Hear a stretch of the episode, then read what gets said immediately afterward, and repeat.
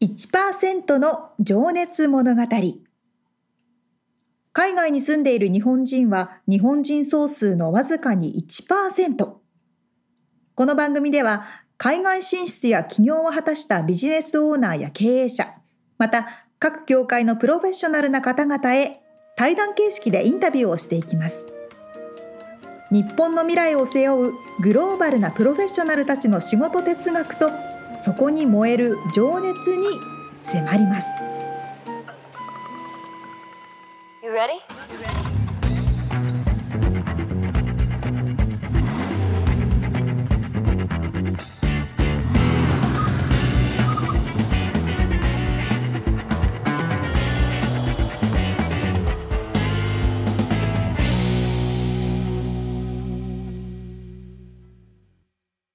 こんにちは。こんにちは。1%の情熱物語192回でございます。皆さんお元気ですか？元気ですか ?2022 年ですね。そうですね。早いもので。早いもので。そう、この間ね、ちょっとあの、あのー、なんか嬉しい出来事というかですね、があって、うん。あの、僕が前職で営業部長を、まあ、さしてもらってたんですが、はいはインターネット広告営業ですね。うんうん。その時のにインターンで来て、まあ、数年、1年か2年ぐらいいたかな。うんうん。まあ、部下というか、まあ、コワーカーですよね。一緒に働いてた子が、同僚みたいな。うん、日本に帰って、えー、まあ、仕事してるんすけど、まあ、ちょいちょい連絡くれて、ほうほう。あの、この間、あの、インスタグラムのメッセージで、えーうん。こんなの見つけましたよって言って送ってきた書類が、うん。えーほにゃらら営業部2012年下半期に向けてっていう、まあ、その営業部内でですね、まあ、こう共有した書類があってこういう目標でこういうふうにやっていきますよって僕が書いたやつがねあの見ててすげえ懐かしくなってですね。で今になってすげえ何身に染みますみたいなその子営業部なんですけど 今。はいはいはい、うん、あのまた読み返してくれてあの、へまあ、そこにはね、まあ、一個書いてあることを紹介すると、うん、仕事の定義って書いてあって仕事とは今ある姿を望ましい姿へ一定期間内に変えることっていうふうに書いてあって。めっちゃいいじゃないですか。いいこと言ってるでしょ？めっちゃいいこと言ってる、うんまあ、これは俺が言ったわけじゃないんだけど。あそう 他の人が言ったものを引用してますが。とかね、えー、まあいろいろその営業部のおいてのなんかうんちゃらかんちゃらが書いてあって。うんうんうんで2015年には年商5億円を達成しますっていうふうに。おえっ、ー、と2000何年って言いました？12年に書いたんですけど2015年には年商5億円を達成しますっていう目標が書いてあって、まあ、これが達成できたかどうかはちょっと内緒にしときますが。もうなんかね笑えてきてね。これねパッと見た、うん、どうぞどうぞ。と見た瞬間にはミツさんだなって思ったのがもうあのミツさんはこう情熱の人だからもう情熱のなんだろう感情でこう物事を伝える人じゃないですか。ああこういい意味でねかんなんて気持ちを常に何かにしても入れる、うん、そういうのがねすごい詰まってる。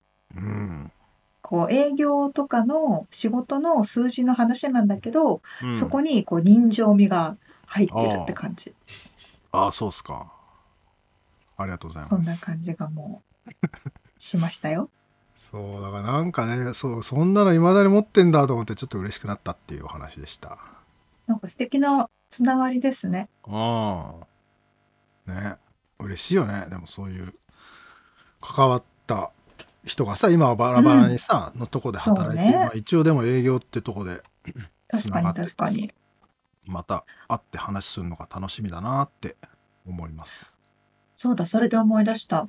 うん。なんか、去年、一昨年かコロナになる直前に、うんその日本とお仕事をしていて、うんで、日本のね、あれ、どういうタイミングでどっちから来たのかわかんないんだけど、日本の会社とお仕事をすることになって、そこに勤めてた子が、たまたま高校の同級生だったんですよ。え沙織ちゃんの？と同じクラス。で、日本に行った時にその子のオフィスに訪ねて、お普通に仕事をしたの。おーそれもまたなんか面白そうな体験だな思議なつながりだし、ちょっと嬉しいですよね。ね嬉しいよねうん、お互いに違う道に進んだけど、みたいな。そうだからそういうふうに何かしらの関わりでまたあの昔話もできるっつうのはそうそうそうそ幸せだよね。う。いや、面白いですね。あえー、心温まるお話をありがとうございました。はいこれをね、まあ、聞いているのか聞いてないのかわかんないですけどあのちょっと嬉しくなったのでありがとうございますとここで伝えておきます。えっと、では、はい本編に入っていきたいと思います。毎回一人の方のインタビューを4回にわたってお届けしているこの1%の情熱物語。今日は、えーですね、NPO エアロジパングプロジェクト代表でいらっしゃる前田真二さんのインタビューの4回目最終回です。はいもう今までねこれでもかっていうぐらいね感動エピソードがあったんですけど、うんうんうん。まだあるんすよ。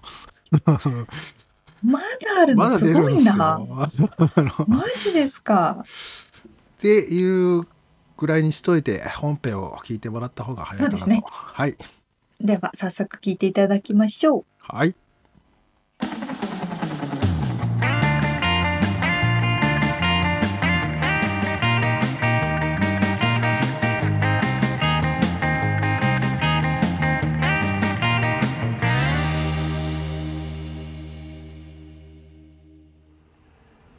はい、えー今からですね未来を意識してお話を伺っていきたいんですがあなたにとって幸せって何ですか？えっ、とこれもこれもすごい普通で申し訳ないんですけどいえいえこうやって普通に生活ができることがあの幸せです。でこれあのミッションフライトが終わりかけた、あっていうか終わった時にも同じこと言ってるんですけども まあ43日間本当に大変なフライトが続いたんですね実を言うと。あの世界一周ですね。はい、三井さんが、あの三井さんがあの見てくれたあの YouTube もまあいいいいところだけなんです、動画に載せてるのは。まあいいところの時しか撮れないですもんね、普通はい。動画ってね、で あの問題があっても隠してあのもう全て「everything was fine」っていう感じでこうあのレポートアウトしてるんですけどもう本当にはい。命を取られるようなこともありましたし、えーパイロットとしても本当にもうこれが最後だなというふうに思った瞬間もありましたしただやっぱりさっき言ったように、ね死ねない？で死ぬとやっぱり障害者のパイロットが事故に遭ったっていうふうにそれを言われるのがすごく嫌だった。だから、うん。まあかなりあの無理をしたフライトが続きましたけどアラスカにかアアラスカのアンカレッジで私友人に会ってるんですけども彼の買い物に付き合ったんですね、えーコスコに行ったんです、一緒に。はい。彼の買い出しに、はい。で私カートを押しながらもう本当に周りにはね家族連れカップル、えーがいて皆さん買い物してるわけですよ、もちろん私がそんな世界一周してきたなんて誰も知らない、うんでやっぱりそういう風景を見ながらやっぱりこの普通の生活 Ordinary life is just great っていう。で私の友人のジョンがよ「おいシンジのお前世界一周してきてお前カート押すお前だそんなことさせないよ俺」とかって言ってたんですけど で僕がジョンに「いやいやいやもう this, this is what I need」っつって「これこれこれはすごくいい」っあの 俺本当に今帰ってきたんだなっていうのを実感してるんだよね。これいやいいいや本当にいいっつって。これすごくいいっつって。まあだからどれだけそのはい日常と反対側にいたかっていうことですよね。そういうことで今もちろんあのなんていうのいい緊張の、まあ、心拍数を感じながら私今お話しさせてもらってるんですけども、うんあのまあ本当に世界飛んでる間はですねもう心拍数がもう自分なんていうの心臓が出てくるんじゃないかっていうぐらいあの心拍が上がるわけです。ね。でそういうその緊張恐怖、えーと戦いながらあの飛びますんで、あはい。のだから本当に幸せっていうふうに感じるのは日常なんですね。こういう日常日常でこういうふうに話をしている。で多分皆さんも言われてみりゃそうだなと。だってコロナの前だったらうん。普通に買い物に行ってマスクもせずね、うん。ハグをしうん。キスをしシェイクハンドをしっていう、うん。そういうあの、うんねうん。毎日があったのに今はなんかはい。みんなね誰かにコロナ菌を渡さないようにしようもらわないようにしよう、でうん。みんなどんどんどんどんソーシャルディスタンスを空けてっていうそういうちょっとイレギュラーな生活を送ってるわけだからだから僕はやっぱり、はい人間的ではないうそういことです。そういうことです。ことを強いられてますもんね。だからもう本当にうん。僕にとってはこうやって普通に毎日起きてご飯食べてね子供たちとキャッキャしながら仕事もして、うんはい。うんこうやって生活できるっていうのは本当に最高っていうかうん重みがある。前田さんから言われると。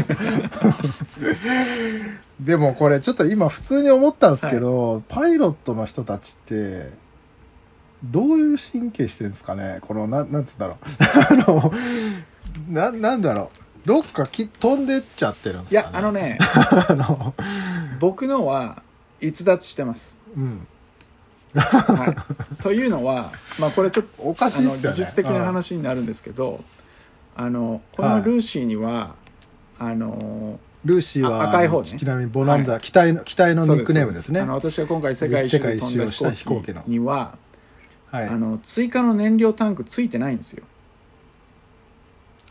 でこれはまあ米国の役所があの載せないでくれっていうふうに言われて載せてないんですけども、はい 一方でこの前に映ってるこれ私の師匠のあのエイドリアンっていう人のボナンザなんですけど、同じ同型機なん青いですね。機体が映ってますけど。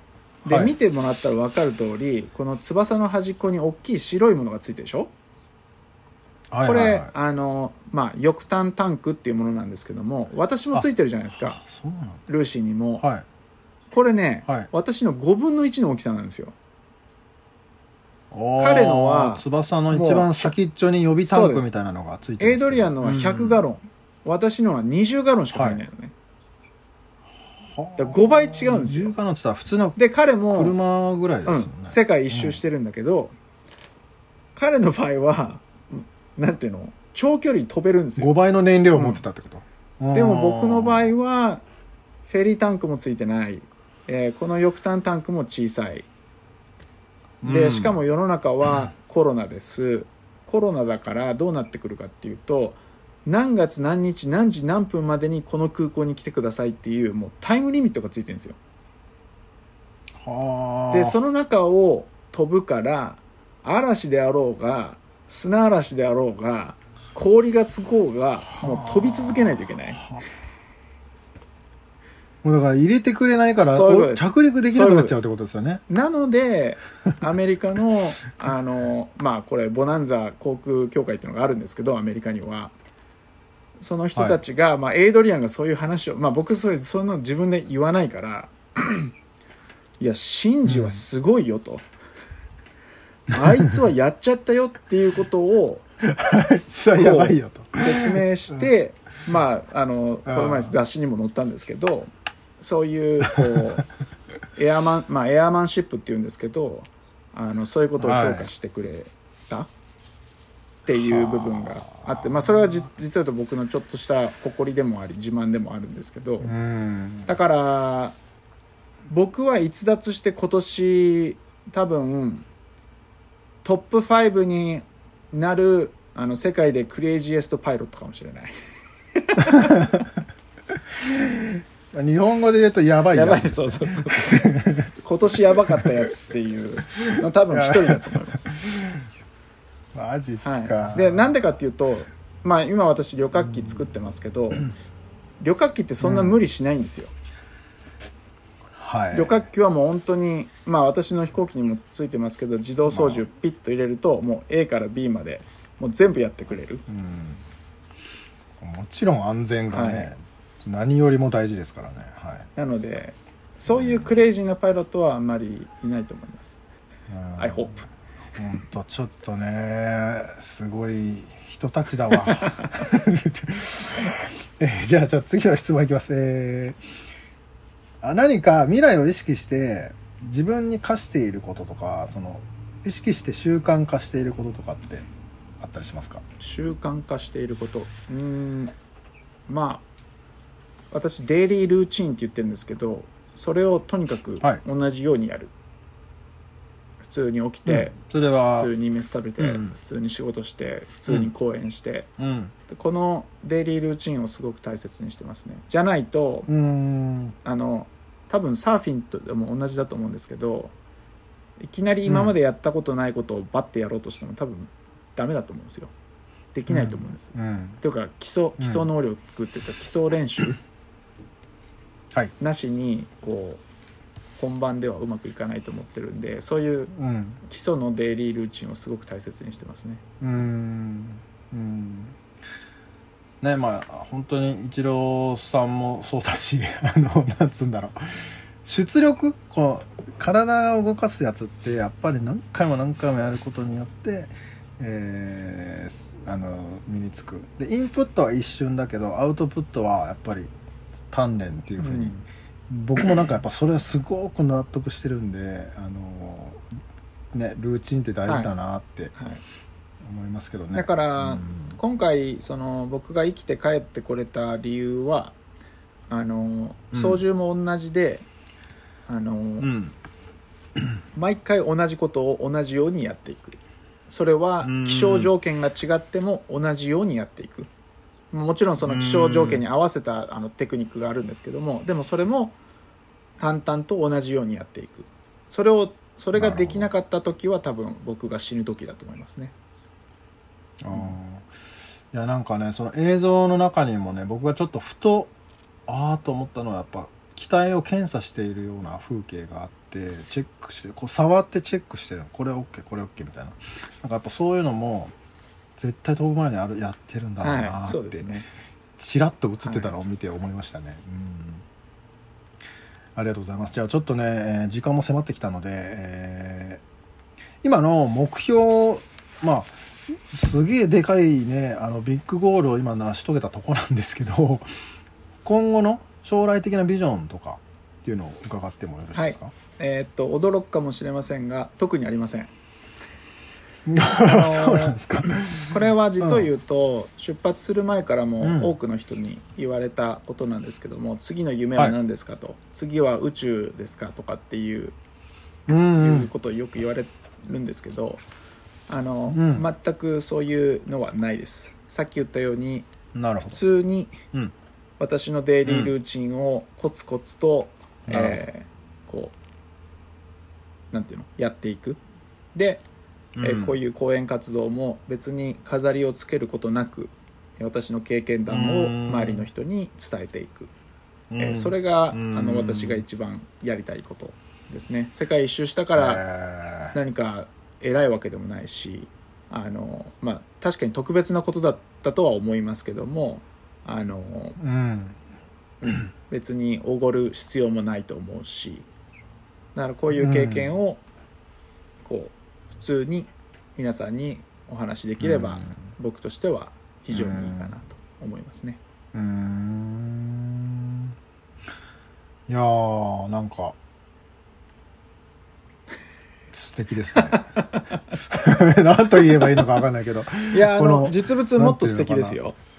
水さん。早く実物をいつか見たいですけそどうですね。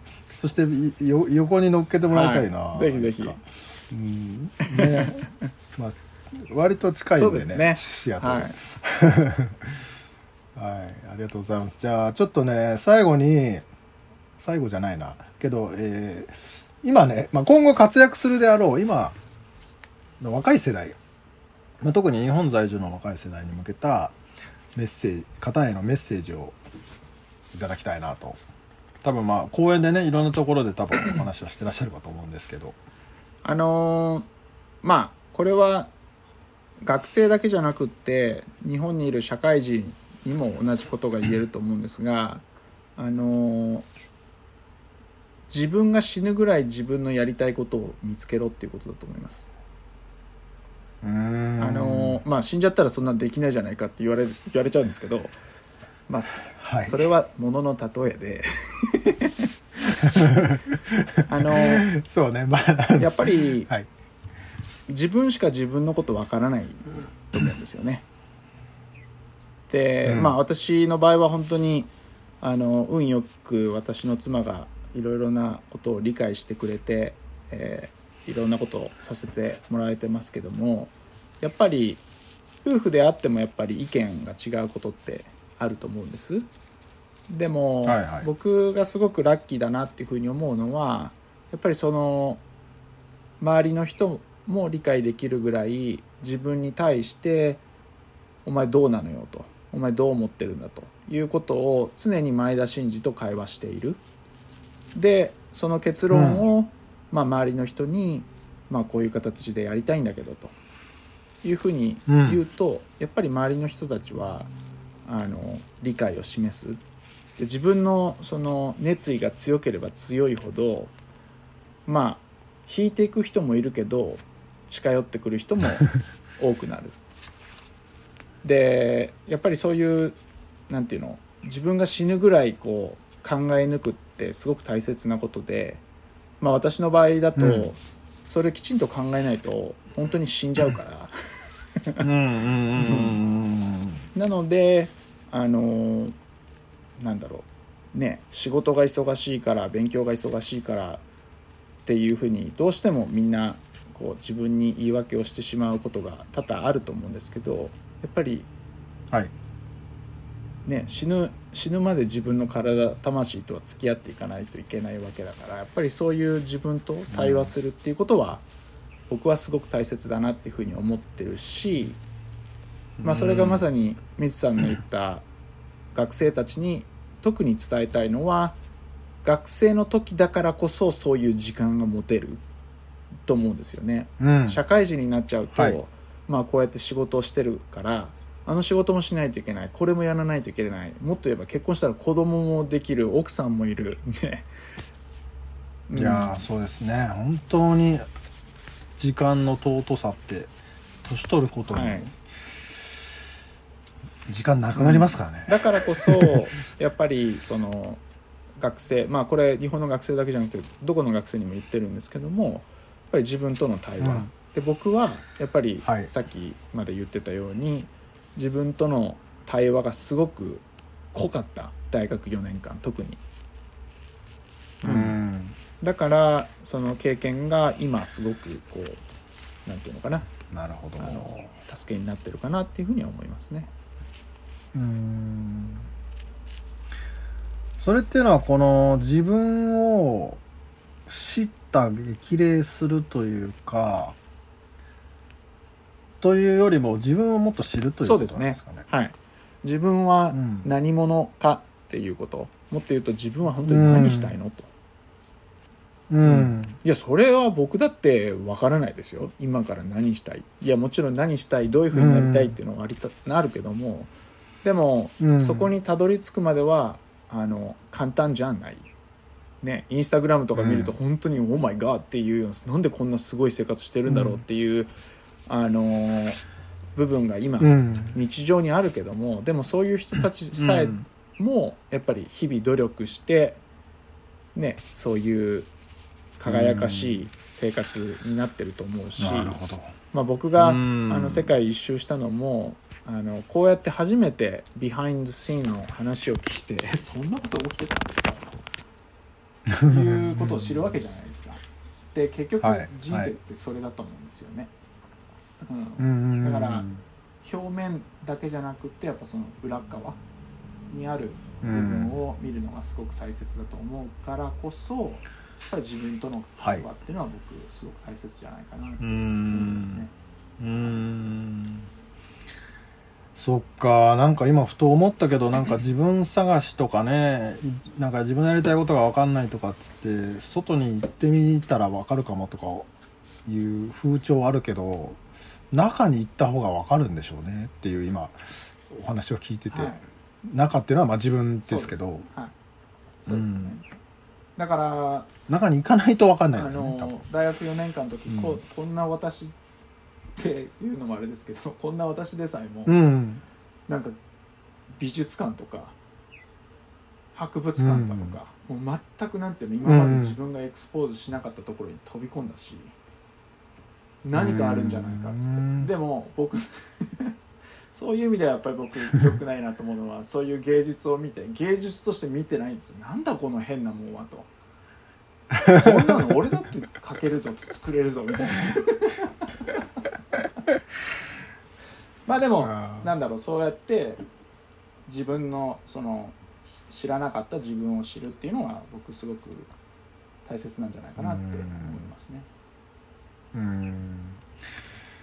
いやーありがとうございます。自分との対話。はい、大切なこれは言葉になりそうですね。えーじゃあもう一個だけ時間大丈夫ですかね？もうなるの？大丈あと夫です5分ぐらいこれで最後にねちょっとリスナーさんからのリクエストもあったんですけど思い出の曲とエピソードがあれば伺ってきたいああはいはいはいはいはい。これねあのーニニロッソっていうあのトランペッターがいるんですけど、あれ日本語で何つったっけな、これニニロッソのなんて言うんだっけな。聞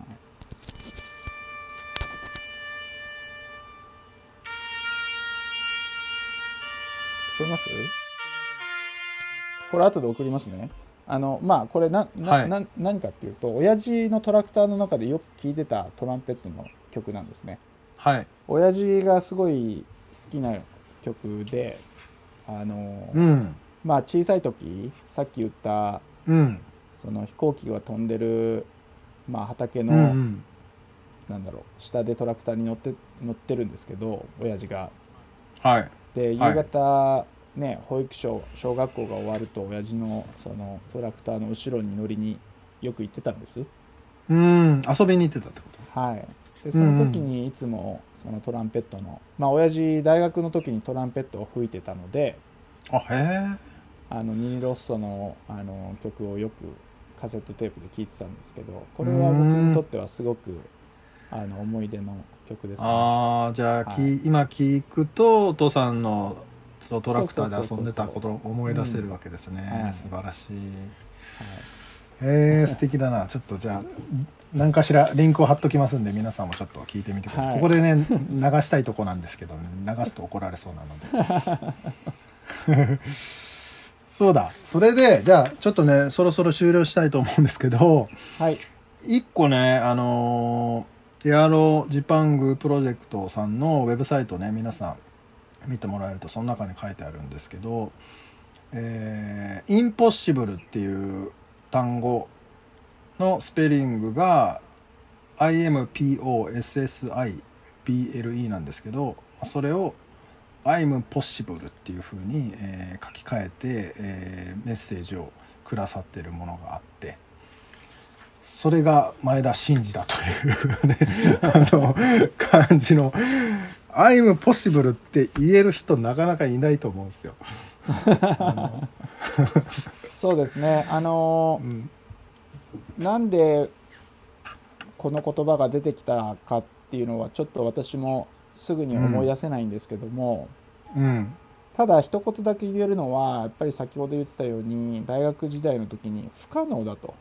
絶対無理だよと、うん。もうね英語で言うインポッシブルですよねでも、ある日そうそうプレゼンテーション作ってたんだ。プレゼンテーション作ってた時に、うん 間違ってあのまあ I と M でタイプしてあれ？って気づいたんですよ。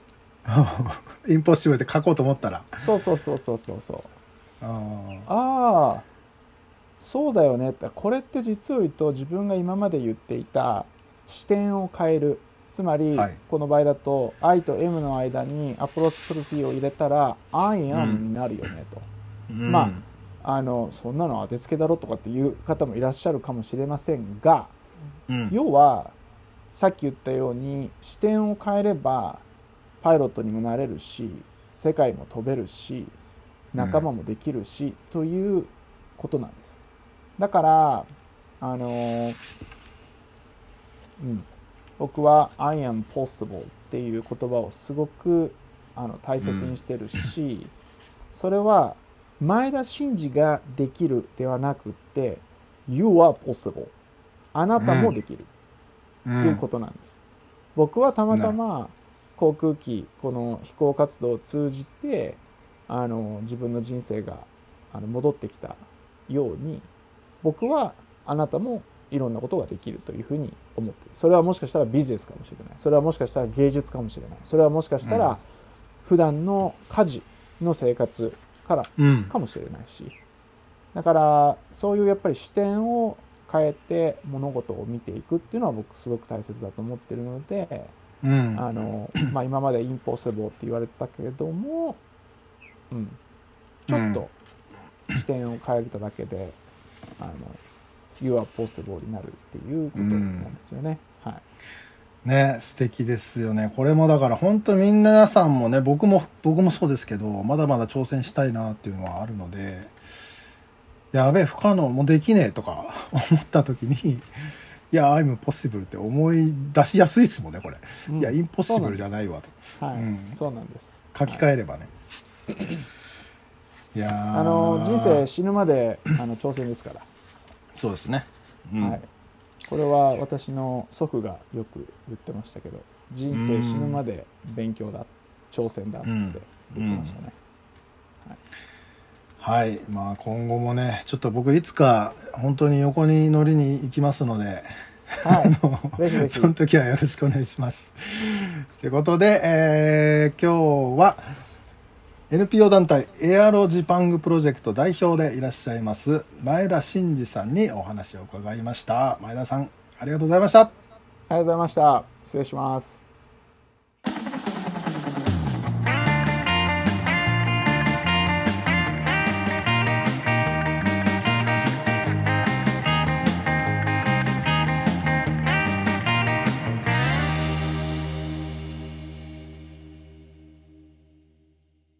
や、最後まですごいお話でしたね。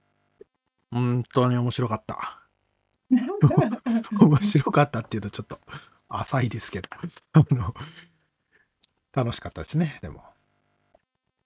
うんで、あの、You are possible, う I'm ん possible. うん。めっちゃかっこいいじゃないですか。ね、しかも覚えやすいでしょ？そインポッシブルを書き換えると、まあ、視点を変えるとというメタファーですけど I と M の間にアポストロフィーを入れると I'm possible に変わるっていうね。う。いや、これはちょっと自分のものとして使いたい。ダメだよ。コピーライト前出し。コピーライト。ああ、そうか。ダメか。すごいな。いや、それを見ててさ、俺はさっき思い出したのがあってさ、はい。これ、わかる今、おー。みつさんが持ってる Life is amazing をちょっと変えると Life is a maze あの、ライフはうん。迷路だよってうんこと。確かにその通り。そうでもうそうだから人生はもう迷路なんだけどそこに ING をくっつけたらアメイジングってなってアメイジングってのはだから素晴らしいってことだけど素、晴らしい。なるほどね。うん、その通り。そういうのも言葉遊びだけどまあ視点を変えるっていう意味でさあ今まで話してた先週のエピソードもあったけどうんうんうん。ね今までだから固定え？なんて言ってたっけ？既成概念じゃなくて固定、うんうんその刷り込まれたじ間違った情報みたいなうん。うん。ものの視点を変えるだけで人生がひっくり返るっていうね確かに。ああ、あ、そっか、日本でも、に、漢日本語っていうか漢字でもありますよね。辛いに横に棒一本足すと幸せになる。ああ確かに確かに漢字もいっぱいありそうそうだやって言葉ってうんみんな作ってるんじゃないですか、もしかしたら。それは違うだろうあ、違うね。うん、違う。まあでもまあそういう言葉遊びというかあのなんつうんだろうね面白いよねそこにだからね、視点を変えるとひっくり返るんだよっていうそういう意味が入ってるっていうのはね面白いよね。心の持ちようですね。いろんなこと、何にしても。捉え方次第ですよね。本当そうね。解釈の違いっていうか。わいやこれはまた前田さんが言うと、すごく説得力があるの。そうなんですよ。で前田さんだから言えることなんですよこの「I'm possible」ってそうなの。あだからっていうそう言って前田さんに怒られるけどお前でもできるよって言われるけど あのあのね。だから説得力があるってことですなそうそう。まあ実際に言はい葉だけじゃなくて、そう物事を成し遂げているから、そう不可能を可能にしてきたからねうん。そういう方が言うと本当に説得力がある。いやいやでーもなんかあの今後の目標は？って聞いた時に ないっていうのもね面白かったね。めっちゃあれ素敵だなと思いましたね。ね。本当にそのそ淡々とその日々を過ごすっていうのがね、まあそれがでもいかに難しいことであるかっていうことも本当その通りですよね。そう。そしていかに幸せであるかっていうか、その通りその通り。ね。いやそれをは何キパッん？パキッなんていうんですか？スパッと言えるのはスパッとね。スパパキッと。ッと言えちょっと出てこなかった。スパッと言えるっていうことがすごく素敵であってっていうのはもう自分の中でそれが固まっているから、そうですね。その、うん。必死にもう自分のやるべきことを見つけていてそね。それがこれだっていうふうにもう分かってるっていうかね。いやーなんかこう今回のインタビュー一作品見終えた感じがありません？本当だよねこれ。このね今ポッドキャストであの音だけのドラマとかも流行ってるようですけど、もうドラマにもなりそうだよなこれは。なると思いますよ、わあ。いやー面白かった。俺ちょっともう一個だけ思い出したことがあって、はいはい。ちょっと皆さんに今紹介がてらなんですけど、うん。あの武士武士の一文っていう映画があってね、うん。知ってる？ありました。見ましたね。キムタクが主演なんですよ。あ見たかな？見たと思う。う。ん。あのまあ毒味役の武士で、えー毒を飲ま飲まされたっていうか、まあ、飲んじゃ食わされ食って、目が見えなくなってうん。うん何も見えましねっつってね、まあ、キムタクがかっこいいんですけど、うんうん。まあ、そこのね、まあ、出てくるセリフで「必死すなわち生くるなり」っていう、まあ、最後のお決闘のシーンで、まあ、必死。必死まあ必死ですよね、まあ、死ぬ。まあだから言ったら死ぬ覚悟でうんやるうんうんと生きるよ生きれるよっていうか。そうね。うん。っていうかまあ多分武士の戦いはね多分そこだと思うんだよね。もう死ぬ、うん。ここミスったら多分死ぬっていうところを切り込んでいかないと生きれないみたいな、そうそうそうそう、うんうん。それがまあ前田さんもおっしゃってたようなだから死ぬぐらい考え抜けとか、まあ、必死でやりたいことを見つけるっていうのは、まあ、それをやるからこそやっぱ生き生きれるっていうかあこのそこにねあの幸せがあるのかもしれないしとか思っちゃうよね。あ思っちゃった。なんか思い出した。その映画を。俺その言葉が好きでさ「必死すなわち来るなり」ってその。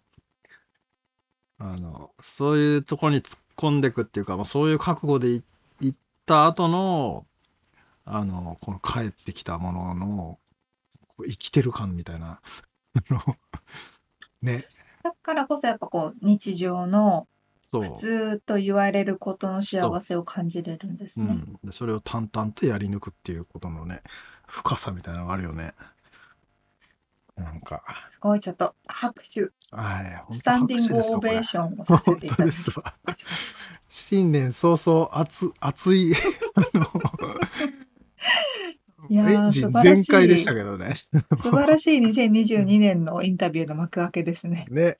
あ、そうだ。それで、そう、あのーこのね、エアロジパングさんのウェブサイトのリンクも貼ってますので、皆さんちょっと見ていただきたいのと、えっと、右肩にですね、 donation、donate っていうマークがあって、うんまあこれ non-profit organization ですから、あねあの非営利団体ですから、皆さんの寄付でこのミッションは成り立っていて、えーいるので、 donation も、えーぜひね、してもご支援、えーいただける方はお願いしたいなと。僕もちょっとね、えー昨日かな、少しうんビリきながらドネートをさせていただいたんで、皆さんもね、えー共感とか、なんか前田さんの話聞いて、お俺もやったるかとかね、思ったら、うん あの寄付をいただけるといいかなと思います。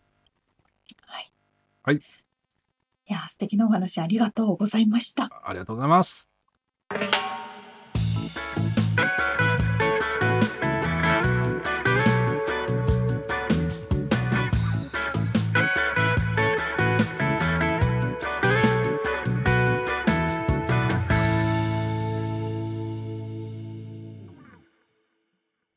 リアルアメリカ情報よっこのコーナーでは最新のビジネス生活情報をアメリカ・ロサンゼルスよりお届けしてまいります。はーい。今回は以前ちらっとお話ししましたアマゾンフレッシュおうおう、アマゾンの実店舗の話してましたね。そうですそうですに行ってきましたという話です。じ、じ、実地レポートってやつですね。チッチレポート。はあのですね、セリトス市というところにい。うんロサンゼルスのダウンタウンから20分くらい、あ、どディズニーランドに近いかな？ああ、セリトスって何があるんだろうね。カレッジ？セリトスカレああ、ッジそうか。とかもあって、はいはい。素敵な街なんですけど、そこうんに新しい店舗ができたんですよね。アマゾンフレッシュの。アマゾンフレッシュの、アマゾうんンフレッシュなので基本的にあの、生鮮食品系ですね。うん。グロッサリーですね。が、いつだったかななんか工事してる時に、あ、もうすぐオープンするなと思ってたんですけど、うん。11月かな、オープンしたの。つい数2021ヶ月前年の11月ね。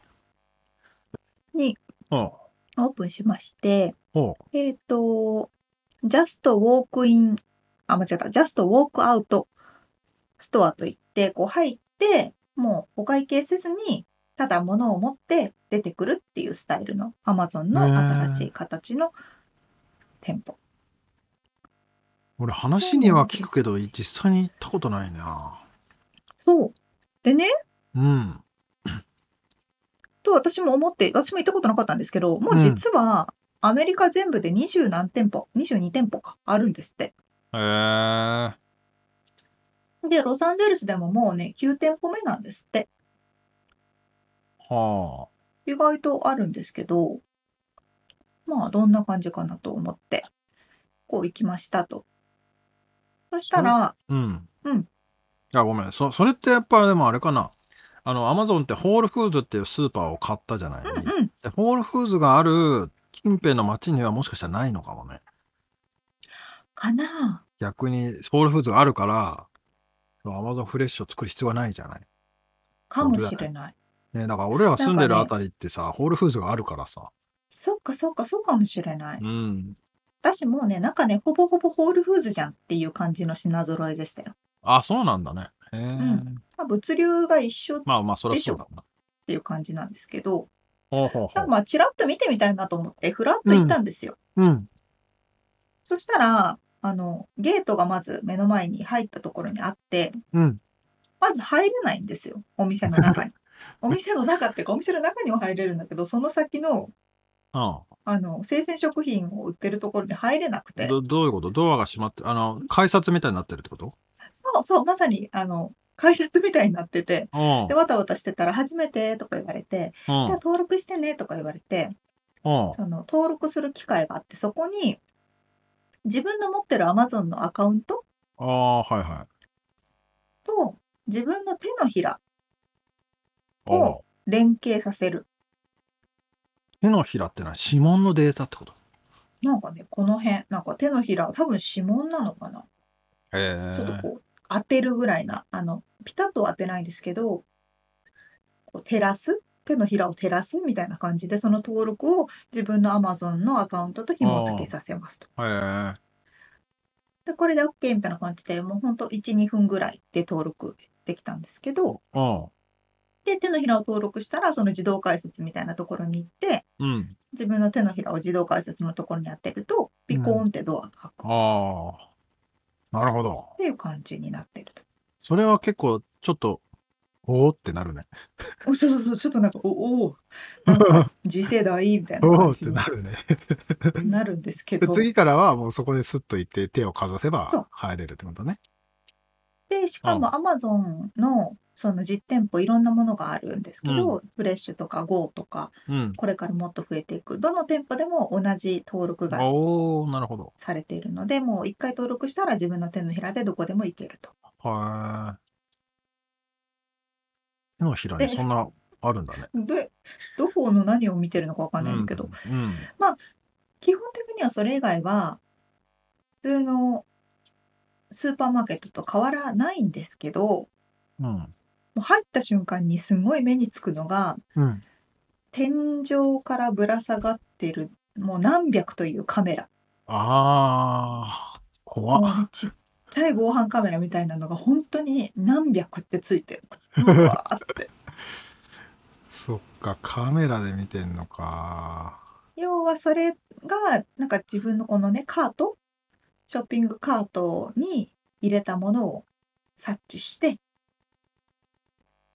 あ、この棚からあのうん商品を何個今この人が取っ取たなっていうのを。そうそうそう。それでもうそれをお会計なしに出たらその商品が全て自分の Amazon のアカウントから勝手に決済されていると。で、クレジットカードから落落ちるの？うん。うん。登録してあるクレジットカードからもう勝手に落ちると。うん。だから要するに万引きが全くできない。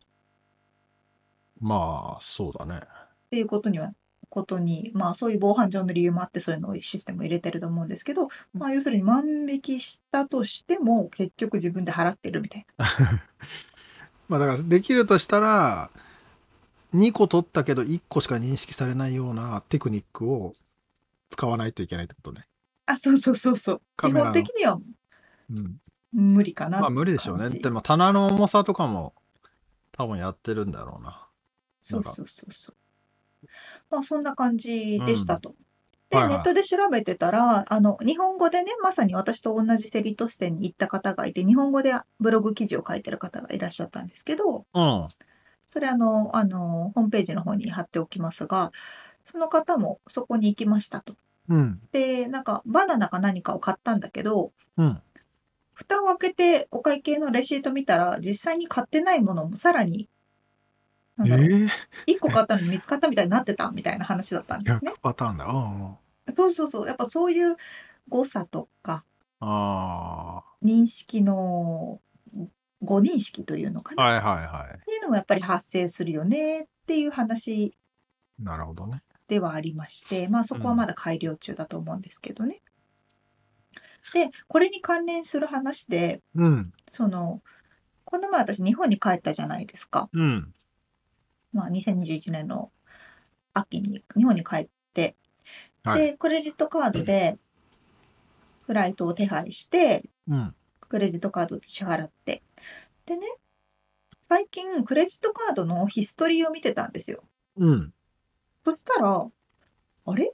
ちょっと待って2回チャージされてるぞっていうことに気づいてはい。で連絡したらやっぱり2回同じものが航空チケットが私にチャージされて2回とも払ってたんですよなかなかでかい金額だよね、それは。なかなかでかい金額が。うんですぐ問い合わせたらあの「そうだね間違ってたね」って言われてお金戻ってきたんですけど、あでお金もそうそうそう戻ってきてとかってそういうやり取りがあってでも自分が気づかなかったら結局そのままあ。だったあわけで。で何が言いたいかと言いますとうん。そのカスタマーサービスって特に大きいところってすごくしっかりしてるので Amazon であったり航空会社であったりクレジットカード会社であったり、言えばすぐ対応してくれるんだけどうん。結局自分が気づかなければそのままだからはいはい。ちゃんとチェックはしようねっていうふうにー言いたい。いやほんとそうだよね俺もだから半年に1回ぐらいあるよねその何これやっぱり？みたいなとかまあちょっとふ詐欺っていうかフラウドなんか誰かがうんうん。その、すうん、と取ったハックしたやつ？みたいなのもあったりして、これ俺じゃねえとかって言わないと、うん。うんそのままになっちゃうよね。やっぱある。怖いね。うん、あるある。いやでももっと怖いのはね、だからうん。作ったクレジットカードを放置しちゃう時とかあるじゃない？使わない、全く使わない。で、それを誰かが、うんうん。はそれ、それこそハッキングみたいなので使って、え。でそれの支払いをずっとされない状態のままレコードされて、どんどんどんどんえ。溜まってっちゃってでもうえらい金額になってからあの「お前どうなってんの?」っていう差し押さえみたいなのが連絡が来るみたいな。で引っ越しててうん。もうそういう連絡も分かんないとかねなんかそういうのですげえ借金をいきなりいきなり借金人生に突入みたいなあの証明ができなかったりしてね。なるほどね、怖ないっ。ちゃったりするらしいから怖いよね本当に。これはね、アメリカだけじゃなくて、もちろん日本もだけど、うん。私もこの前クレジットカードを新しく作って、でもそれが全然実は届いてなくて、前の住所に行っちゃってて、おで、全然届かないから、結局払い、払わない、その、なんだろう、遅れた手数料みたい滞な。納みたいな？うんそうそうになってて、それで連絡、カスタマーサービスに連絡してとかいろいろやってたんですけど、だからもう自分でやっぱ見える範囲で本当にちゃんと管理していかないとダメだなって。ほんと怖い。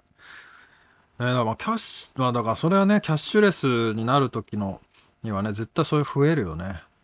うん。うん。そうそう、便利だけど、その代わり自己責任というかね、そ良くなりますからね。う。ね。気をつけたいですな。そうですね。まあでもちゃんと見とけば基本的には気づけるはずですからね。うん。まあちょっと話が変わったけど、アマゾンフレッシュはそれで、結局、どう、どうなんですか？まあ、結局やっぱ便利、便利だな、だだし、多分、今後みんなこうなってくんだろうなって感じ？そっか。感動みたいなのはあったの？その最初のまあ手のひら当てておおってあとうん何も払わずに出た時の、なんかこれどういう感じなのそれ？うん。なんか、おーってなるけど、意外とでもそういうのに慣れてますよね、私たち。まあそっか。別にって感じか。なんかね、そういう世界になってきたなって感じ。うん。まあ確かにねっていうぐらいか。そうそうそう。そうそう。なるほどね。まあ面白いねでも。みつさんも行ってみてください。ね。うん、ん。まあわざわざ行行きたいとは思わないけどなんかの機会があれば、そうそうそう。そんな感じでございました。なるほどです以上、リアルアメリカ情報でした。はい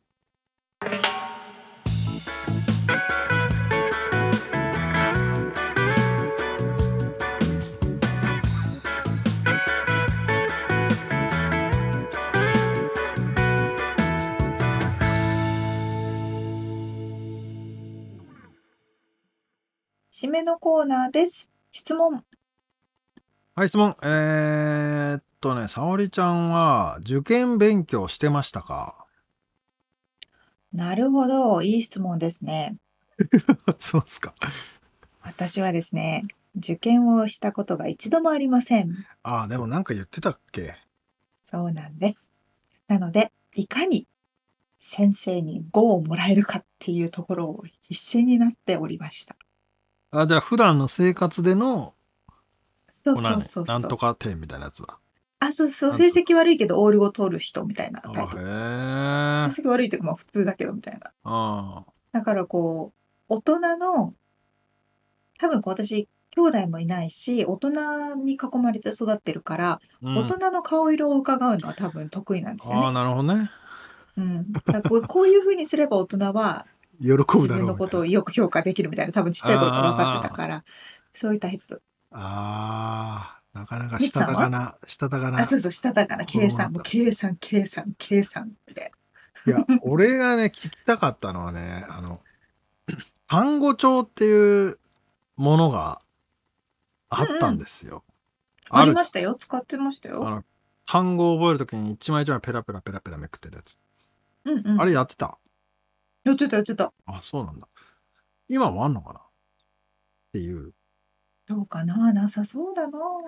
ねえ、だからちょっと俺、先月の話でさ、手帳をいまだに俺は紙の手帳を使ってるって話をしてたんですけど、まあ、ちょっとそれに似てるんですけど、あの、あの時の単語、え？単語を記憶するためだったっけあれ？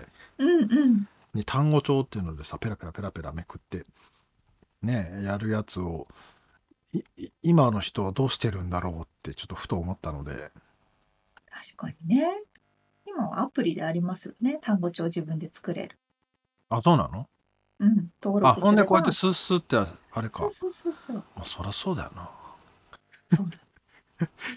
じゃあ、あの、一枚一枚ある、あの、単語帳ってのはもう売売ってないのかね？出るかもだけど、使ってる人はいないのか。少ないかな。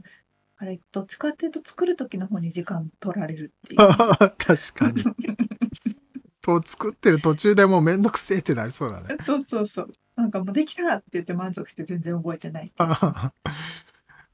いやー、なんか昔の光景ってさ、そのでで電車の中でさじがまあ学生が多い電車の中とかだとさうん。みんなその単語帳なりなんか参考書に赤いセロファンみたいなの使ってさやってたなと思って今はもうみんな携帯見てるけどさそうなの、そうなの。そんな時代もありあったよねありましたね。ありました、ありました。時は流れるんです。ね、こう聞いてて何を言ってるか分かんないんだろうな若い子は今の そうそう多分ね。なんだそれってなってんだろうねまあそんななんか思い出話ばっかしてんな最近 確かにね、年かなこれ やっぱでもほらコロナでなかなかいろんなところに行けなかったり、まあ新しいね,、ねとことをしなかったりしてるから。そうですね。うんなんで、はい、ということで、はい今週も聞いてくださってありがとうございました。ありがとうございます。あれ？え本編の内容とリアルアメリカ情報のインフォメーションはブログに掲載しております。podcast.086.com、podcast.086.com、または1%の情熱物語で検索してみてください。はい、えー皆さんからのお便りやリクエスト、レビュー、そしてパトロンさんからのご支援も引き続きお待ちしております。よろしくお願いいたします。ということで、今週も聞いてくださってありがとうございました。ありがとうございます。また来週お会いしましょう。んじゃあね